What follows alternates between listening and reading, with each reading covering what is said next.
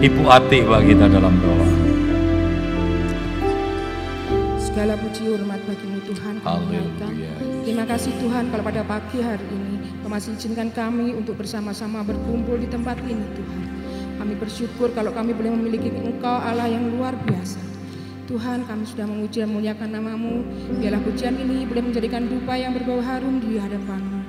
Tiba saatnya Tuhan kami akan mendengar kebenaran firman-Mu. Mari Tuhan Yesus Engkau mau rapi hamba-Mu yang akan menyampaikan kebenaran firman-Mu. Biarlah roh kudus-Mu sendiri akan memimpin hamba-Mu ini Tuhan. Sehingga firman-Mu boleh menjadikan kekuatan bagi kehidupan kami. Haleluya. Engkau buka hati dan pikiran kami Tuhan supaya kami dapat fokus untuk mendengarkan sabda-Mu. Terima kasih Bapa, kami menserahkan Tuhan ibadah pada pertengahan hingga pada akhirnya ini ke dalam tangan-Mu hanya di dalam nama Tuhan Yesus Kristus. Kami sudah berdoa, haleluya. Amin. Amin. Puji Tuhan. Selamat pagi. Selamat kita boleh kembali bertemu dalam kasih Tuhan Yesus Kristus. Bapak Ibu sudah diberkati pada pagi yang indah ini. Amin ya. Tiga hari sudah kita melewati tahun 2021. Ya, tahun 2021. Ya, masih ada 362 hari lagi yang harus kita lewati di tahun 2021 tapi percaya bahwa kasih dan kuasa Tuhan akan senantiasa menolong kita semua. Amin. Tema firman Tuhan kita pada pagi yang indah ini pengharapan ya. Biasanya kalau kita ingin memulai segala sesuatu ya di ada di di awal segala sesuatu yang kita lakukan pasti semuanya punya pengharapan. Saya kira percaya kita semua punya pengharapan Saudara. Saya pikir hampir semua orang di dunia saat ini punya pengharapan yang sama dengan kita. Apa itu? Kapan si Koro ini cepat pergi gitu ya saudara ya. Si Koro ini cepat pergi. Nah itu pengharapan, boleh saja sudah. Boleh saja. Tetapi percaya bahwa pengharapan kita ya senantiasa ada di dalam Tuhan. Dan di dalam Tuhan itu adalah sebuah kepastian. Ya, mari kita akan bersama-sama melihat tentang pengharapan kita di dalam Tuhan. Kalau pengharapan manusia banyak sudah ya. Manusia sering kali berharap dan kadang berharapnya itu di luar kekuatannya ya, di luar kekuatannya. Nah, di dalam Roma 12 ayat yang ketiga dikatakan jangan sampai kita tuh memikirkan lebih daripada kekuatan kita. Ya, jangan sampai kita seperti itu sudah ya. Tetapi segala sesuatu pengharapan kita biarlah kita mau kembalikan semuanya hanya untuk kemuliaan Tuhan. Mari kita sama-sama melihat dalam Ibrani 9 ayat 19 hingga 20. Saya undang kita bangkit berdiri bersama-sama. Kita akan membaca ayat ini bersama-sama. Ibrani 6 ayat 19 hingga 20.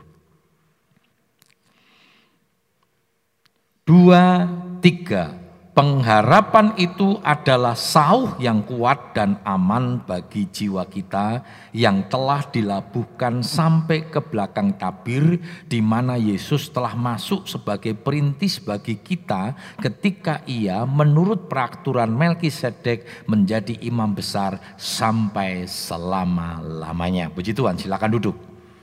Dikatakan pengharapan itu seperti sauh.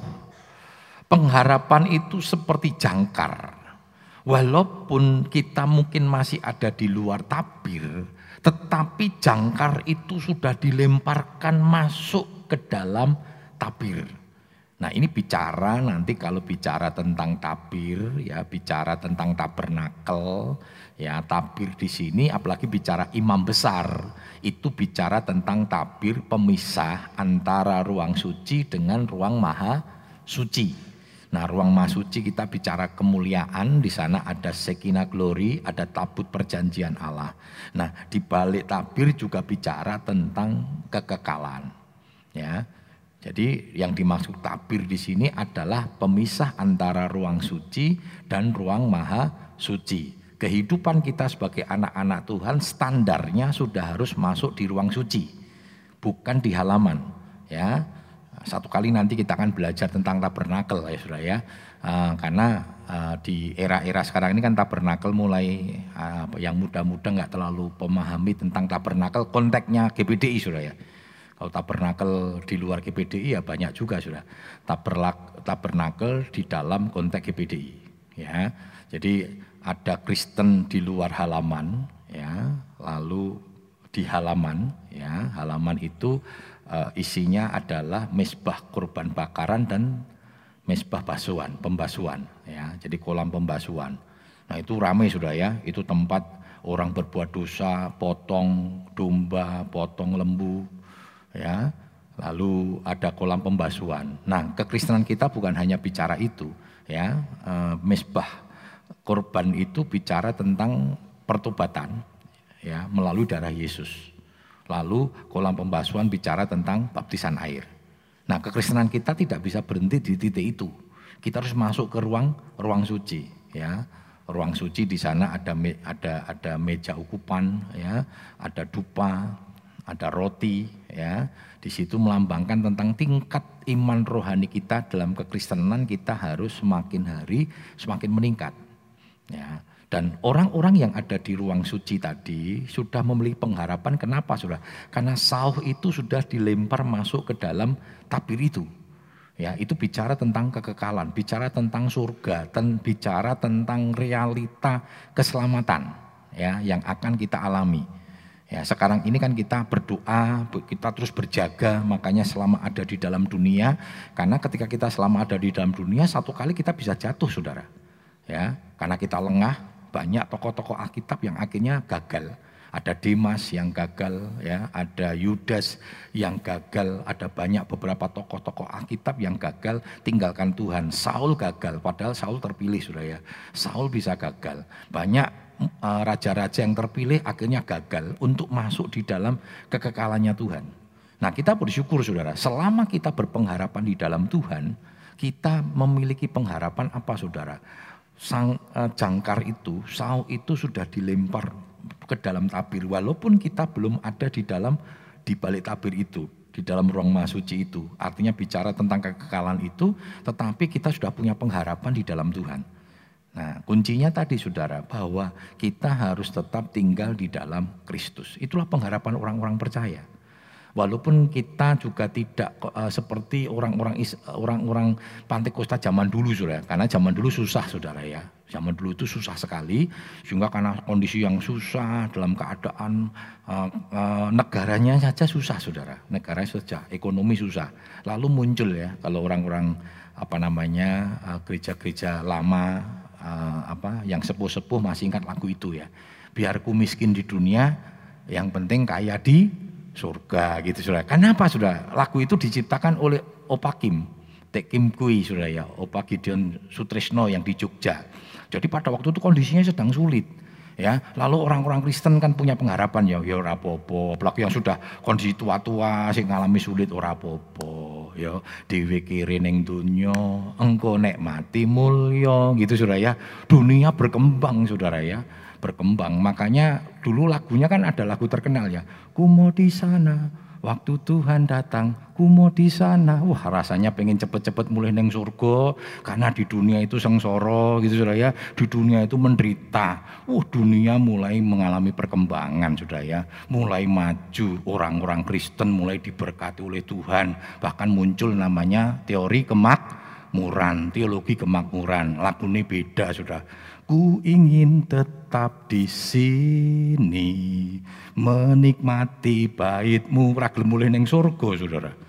Ya, nah saudara sudah nggak mau mulai neng surga, nek Tuhan sudah jatahmu teko ya saudara, waktunya sudah habis ya. Tuhan pasti panggil kita pulang ke surga, men. Yang penting pengharapan kita sudah sampai kepada kekekalan. Nah ini pengharapan di dalam Kristus, saudara. Di luar Kristus nggak ada, betul nggak, saudara? Di luar Kristus nggak ada. Makanya Paulus bisa berkata hidup bagi Kristus, mati untung. Jadi selama kita hidup, ayo kita hidup untuk Tuhan. Soal mati hidup itu bukan urusan kita, ya. Mati dan hidup itu bukan urusan kita. Kita nggak pernah tahu, itu misteri. Tapi yang pasti kita sudah punya pengharapan sampai di dalam kekekalan. Kalau kita ada dalam dunia, ya mari kita lakukan sesuatu untuk Tuhan. Kalau kita masih bisa hidup hari ini, menikmati tahun 2021, ya kita nikmati bersama-sama dengan Tuhan. Ya, lakukan itu dengan Tuhan. Nah, Saudara, kata pengharapan menurut Kamus Besar Bahasa Indonesia itu artinya keinginan supaya menjadi kenyataan kenyataan. Kan gitu saudara ya. Pengharapan kan seperti itu. Pengharapan itu artinya ada satu keinginan lah mudah-mudahan bisa menjadi pengharapan. Ya mudah-mudahan 2021 coronanya pergi, hidup kita normal, dagangannya rame meneh gitu saudara ya. Itu apa kan pengharapan ya saudara. Tetapi ada hal yang nggak boleh lupa saudara. Ada tiga hal di dunia ini yang tidak dapat kembali. Nah ini harus perhatikan saudara. Ada tiga hal di dunia ini yang tidak dapat kembali. Yang pertama apa saudara? Waktu. Waktu itu nggak pernah bisa kembali saudara ya.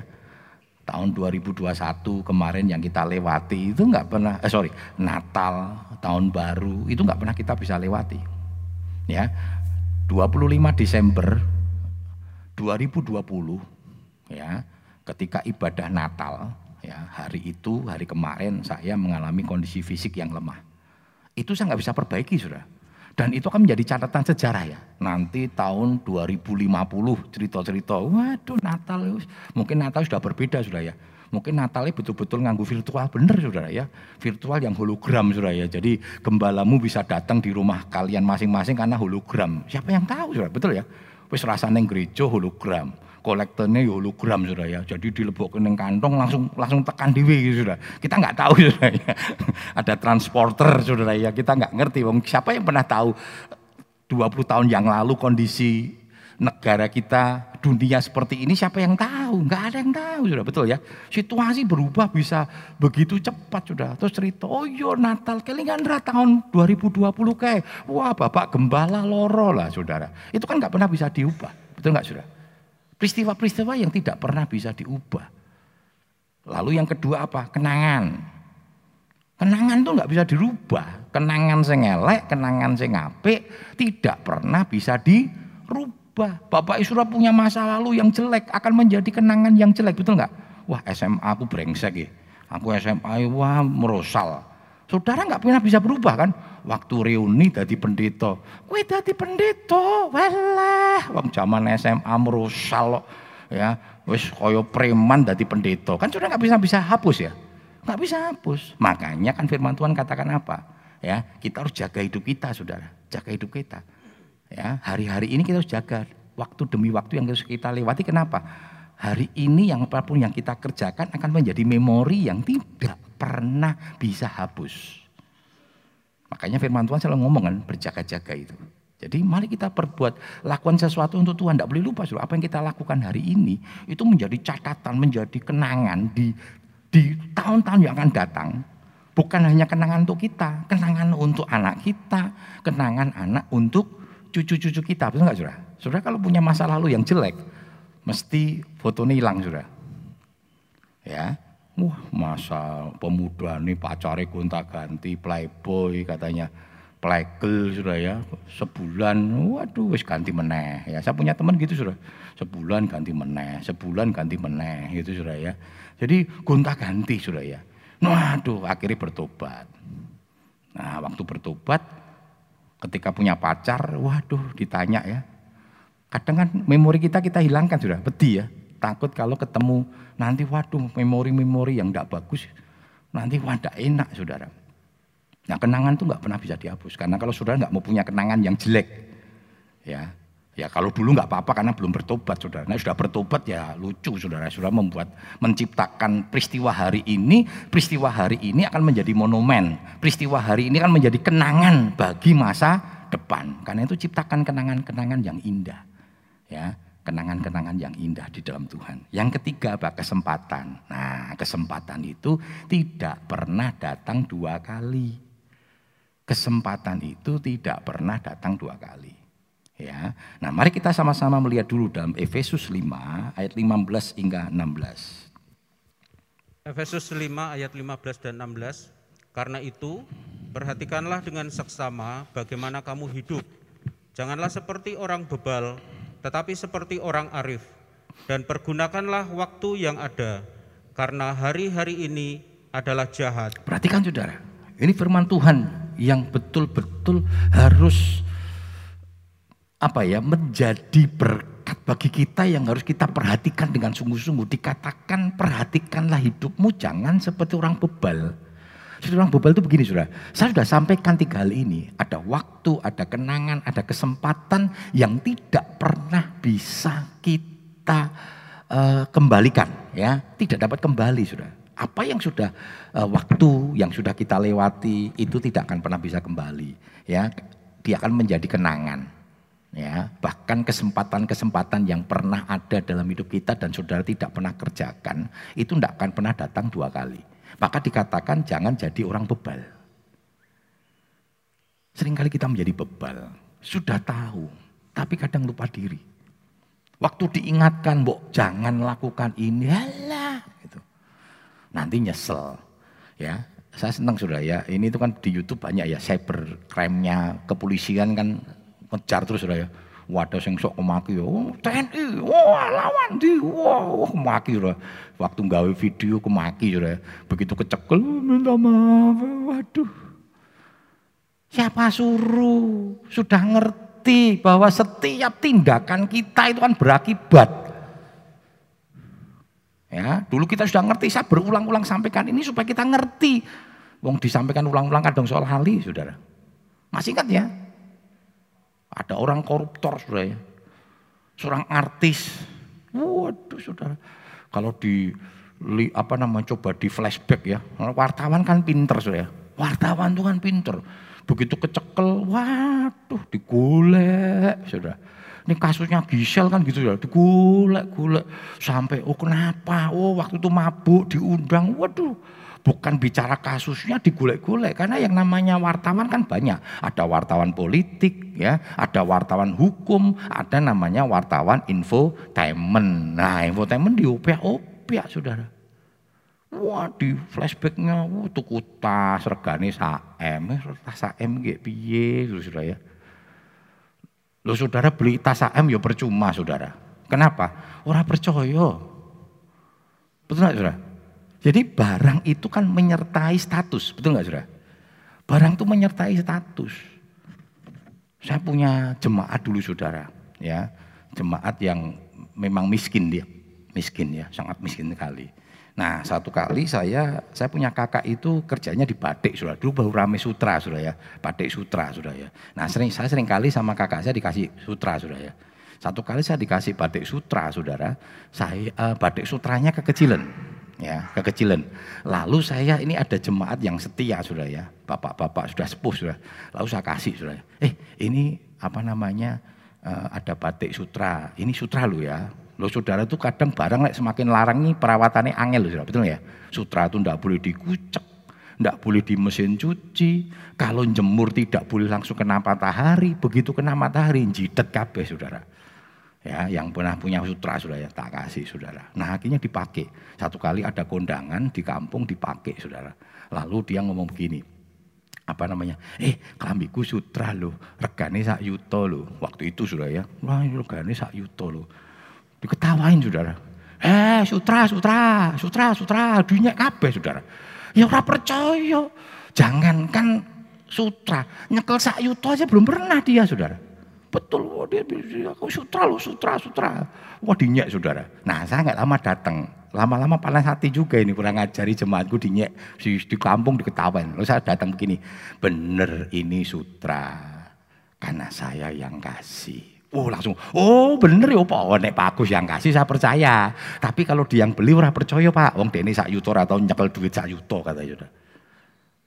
Nah, kadang percuma sudah ya. Jadi tidak apa-apa sudah beli beli sepatu sepatu di dulu saya sering beli sepatu di Tanah Abang sudah sing murah-murah. Tapi nek murah-murah itu dijahit saudara. Strategi kan gitu sudah ya. Dijahit ya gen kuat kan cuma lem-leman tok saudara. Nah, ini kan seperti itu sudah. Wah, dia gunakan waktunya lali DT negoro dipakai. Begitu kepegang nangis saudara. Ya, tolong bebaskan saya. Saya punya anak yang masih kecil, yang masih menyusui. Waktu korupsi kok orang orang kelingan be anak eh, saudara. Tidak boleh lupa, saudara. Kita mau jaga hidup kita dengan baik. Maka dikatakan, pergunakanlah waktu yang ada. Waktu itu bicara kairos. Uh, kata, uh, menggunakan kata kairos itu artinya kesempatan. Kesempatan tidak pernah datang dua kali. Waktu-waktu yang kita lewati akan menjadi kenangan. Dan waktu-waktu itu adalah kesempatan. Nah saudara, satu hal Dalam hidup orang percaya yang tidak boleh hilang apa saudara? Kondisi boleh datang, kesulitan boleh datang.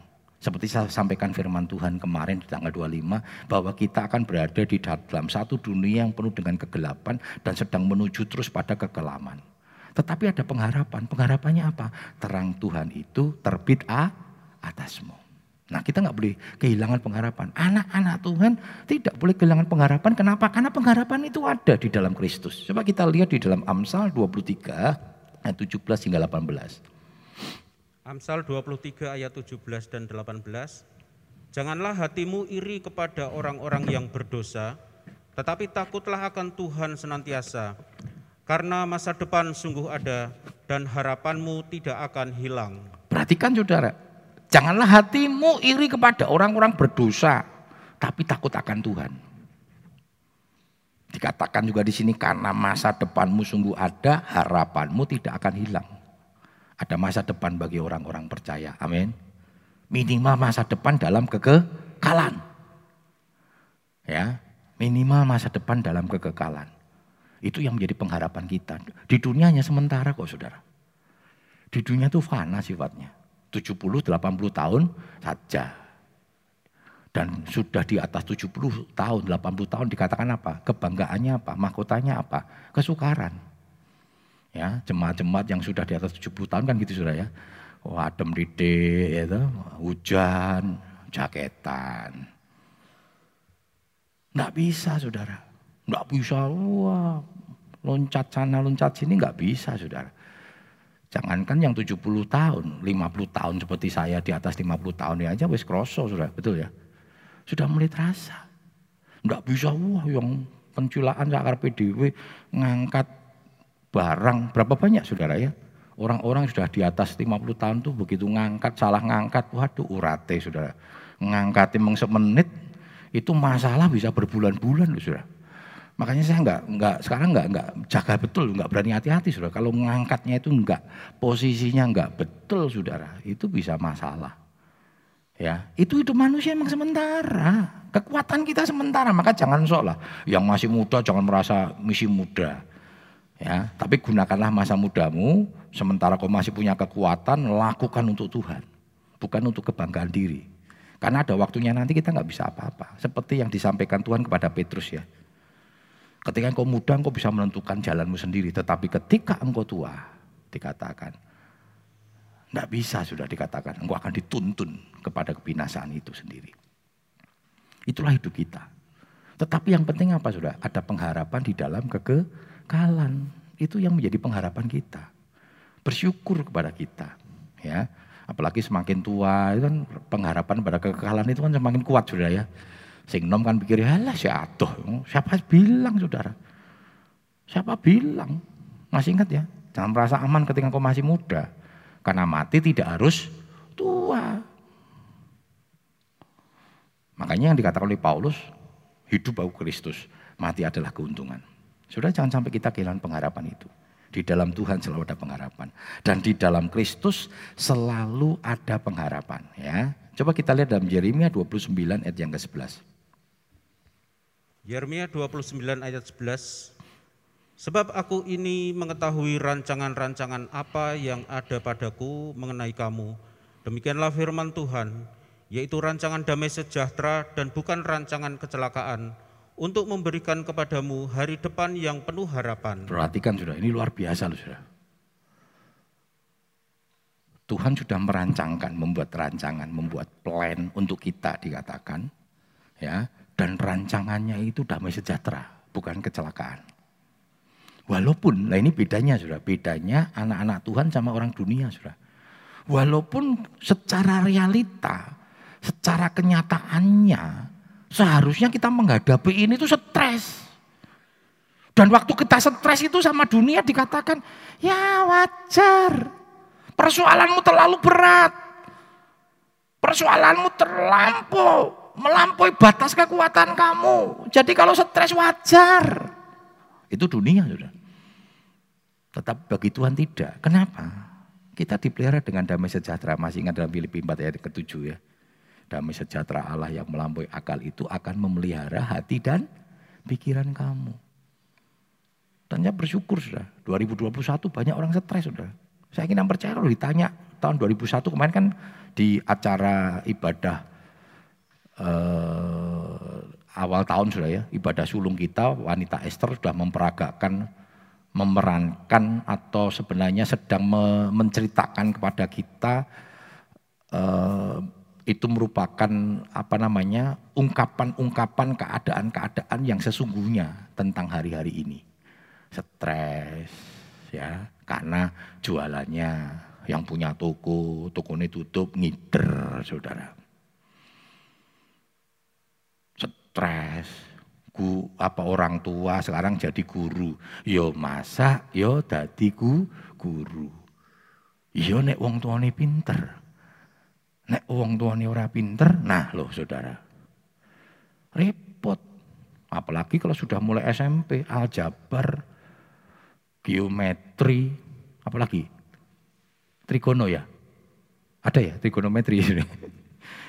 Aljabar, aritmatika ya. Terus geometri ya. Geometri sudah.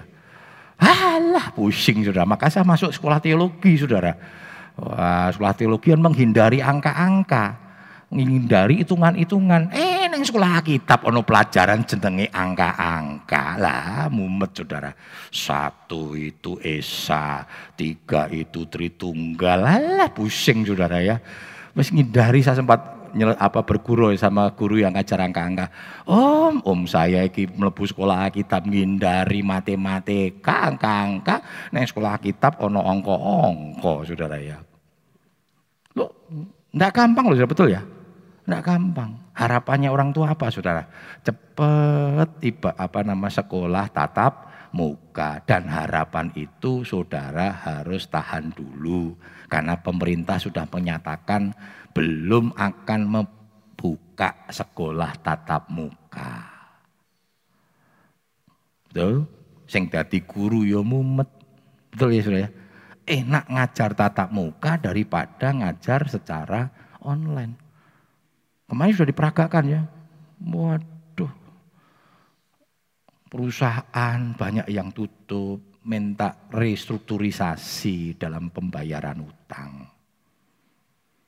Jadi yang kecil sing gede podo kabeh saudara, berat semua. Tetapi firman Tuhan katakan apa? Di tengah kondisi-kondisi seperti itu, kalau saudara lebih memandang kepada kekuatan Tuhan, saudara bersyukur saudara. Siapa kita sih saudara? Betul?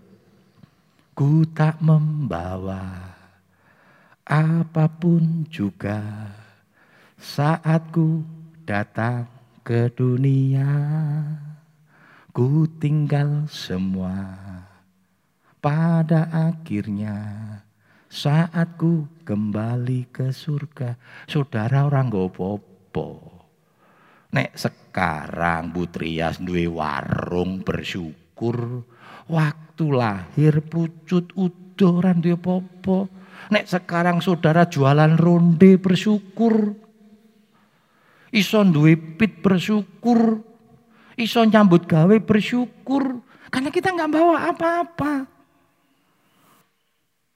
Dan kalau sekarang dagangannya sepi dan sebagainya kondisi sulit, nggak apa-apa. Yang penting itu hidup. Maka Matius 6 katakan apa?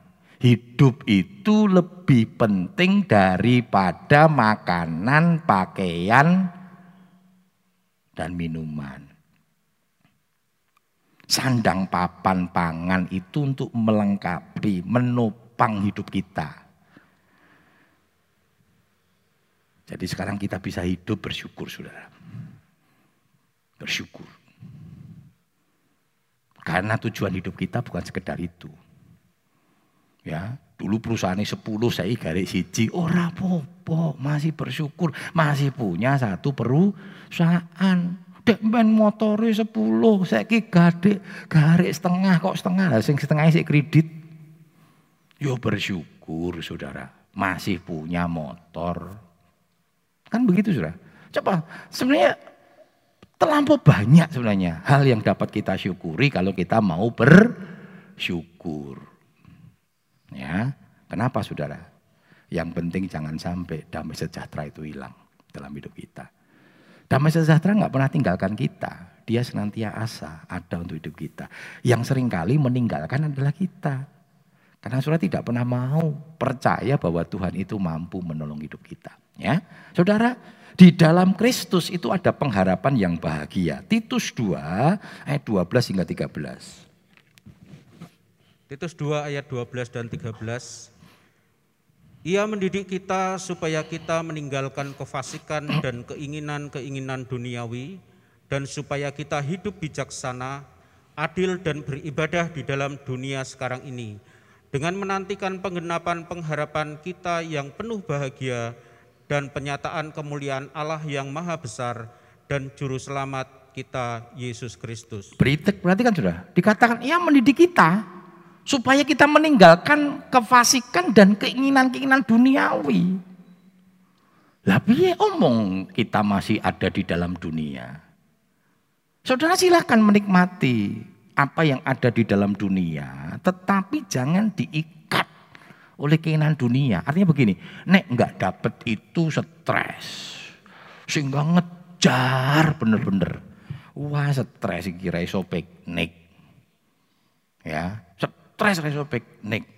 Nah ini berarti yang menjadi tujuan kita kan piknik ya saudara. Saudara piknik boleh nggak silakan. Nikmati selama masih ada kesempatan. Tetapi jangan kejar itu. Itu hal-hal yang bersifat duniawi. Waduh, padahal tahun ini meh tuku meh ganti mobil ora iso gara-gara corona. Enggak apa-apa, sudah enggak bisa ganti mobil, mobil sing lama. Pakai baju alhamdulillah Eh, atau pakai baju. Baju baru alhamdulillah. Baju lama juga alhamdulillah. Enggak pakai baju, Masya Allah saudara.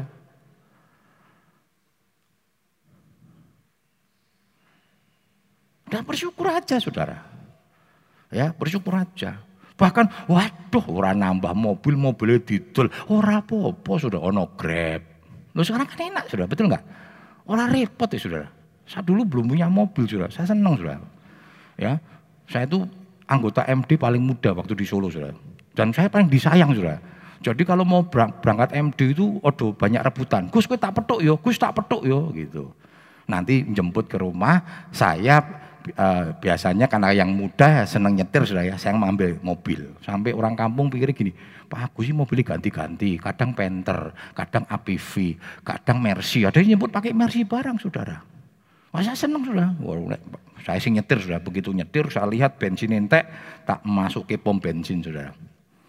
Perhatian, perhatian. Kita habis makan sarapan. Nah sekarang mobilnya juga butuh sarapan. Ah monggo silakan siapa yang mau ngisi sudah. Ya gitu aja tuh. Sekarang enggak. Ya sekarang tuh sampai temen bilang gini. Wah Pak Nek melu Pak Agus all on. Pak Agus sih dadi sopir. Nek tuku bensin yo bayar nek makan yo bayari gitu sudah sama teman-teman sudah ya. Jadi all on gitu ya. Jadi kalau dulu enggak sudah wis wah enak banget. Mangan pun ya saya tenang. Paling nomok duitnya paling didik sudah ya. Jadi begitu makan wis makannya masih brauk saudara ya makan soto giem neng Boyolali dari Solo misalnya rapat di Semarang mesti soto giem saudara wis mangan rong mangkok dan sebagainya selesai saya hanya bilang saya makan dua mangkok ya nganggu apa namanya paru siji ya tempe ini limo. Nah, terus saya tinggal aja saudara. Saya langsung di mobil starter. Sekarang ora saudara. Kowe mangan apa? Kowe mangan apa? Saya sing ngitung saudara. Nah saudara kadang hidup itu kita syukuri aja amin sekarang pun ya syukuri saya bersyukur saudara. Bersyukur iso bayari konco-konco ya ber bersyukur. Hidup itu dinikmati dengan penuh damai sejahtera amin nah, saudara Kristus itu memberi pengharapan yang indah pada waktunya. Jadi pengharapan Tuhan itu selalu diberikan pada kita tepat pada waktunya. Bukan waktu kita ya, waktu Tuhan. Ya, karena kita belajar untuk mengerti waktunya Tuhan. Pengkhotbah 3 ayat 11. Pengkhotbah 3 ayat 11. Ia membuat segala sesuatu indah pada waktunya bahkan ia memberikan kekekalan dalam hati mereka. Tetapi manusia tidak dapat menyelami pekerjaan yang dilakukan Allah dari awal sampai akhir. Perhatikan saudara, Tuhan membuat segala sesuatu indah pada waktunya. Mari kita belajar menunggu waktunya Tuhan. Karena dikatakan tadi manusia itu tidak mudeng. Kita tuh tidak mengerti apa yang dikerjakan dalam kekekalan Tuhan. Tidak mengerti. Tapi nikmati saja sudah. Coba kalau sudah mau jujur sudah. Hidup dalam Tuhan loh sudah. Kalau sudah gandul Tuhan terus coba sudah flashback ke belakang. Waduh indah loh sudah. Betul? Apa kejadian-kejadian yang kita lewati itu indah sekali sudah. Walaupun harus menghadapi tantangan, walaupun harus menghadapi masalah. Tetapi ketika kita menghadapi masalah tantangan itu ada damai sejahtera Tuhan. Yang mungkin bagi orang lain, apa yang saya hadapi itu kesulitan saudara. Itu tidak mengenakan. Tetapi kami menghadapi dengan buika itu sesuatu yang indah. Kenapa? Tuhan kasih damai sejahtera. Kami tidak pernah menganggap itu sesuatu dulu itu masa sulit. Enggak saudara. Enggak, kami nikmati dengan sukacita. Setiap berkat yang Tuhan berikan dalam hidup kita, mari kita nikmati dengan sukacita seperti dikatakan tadi, jangan iri sama orang lain. Kenapa sering kali kita tidak kita tidak bisa menikmati berkat yang Tuhan berikan dalam hidup kita karena kita selalu melihat berkatnya orang lain. Coba nek dadi anak kuwi ya, sing anak-anak itu, wah coba nek dadi anaknya yang itu enak yo gitu Saudara. Coba nek dadi bojone kuwi, wah ngerti yo dek men camat tak trimo, saiki walah wis.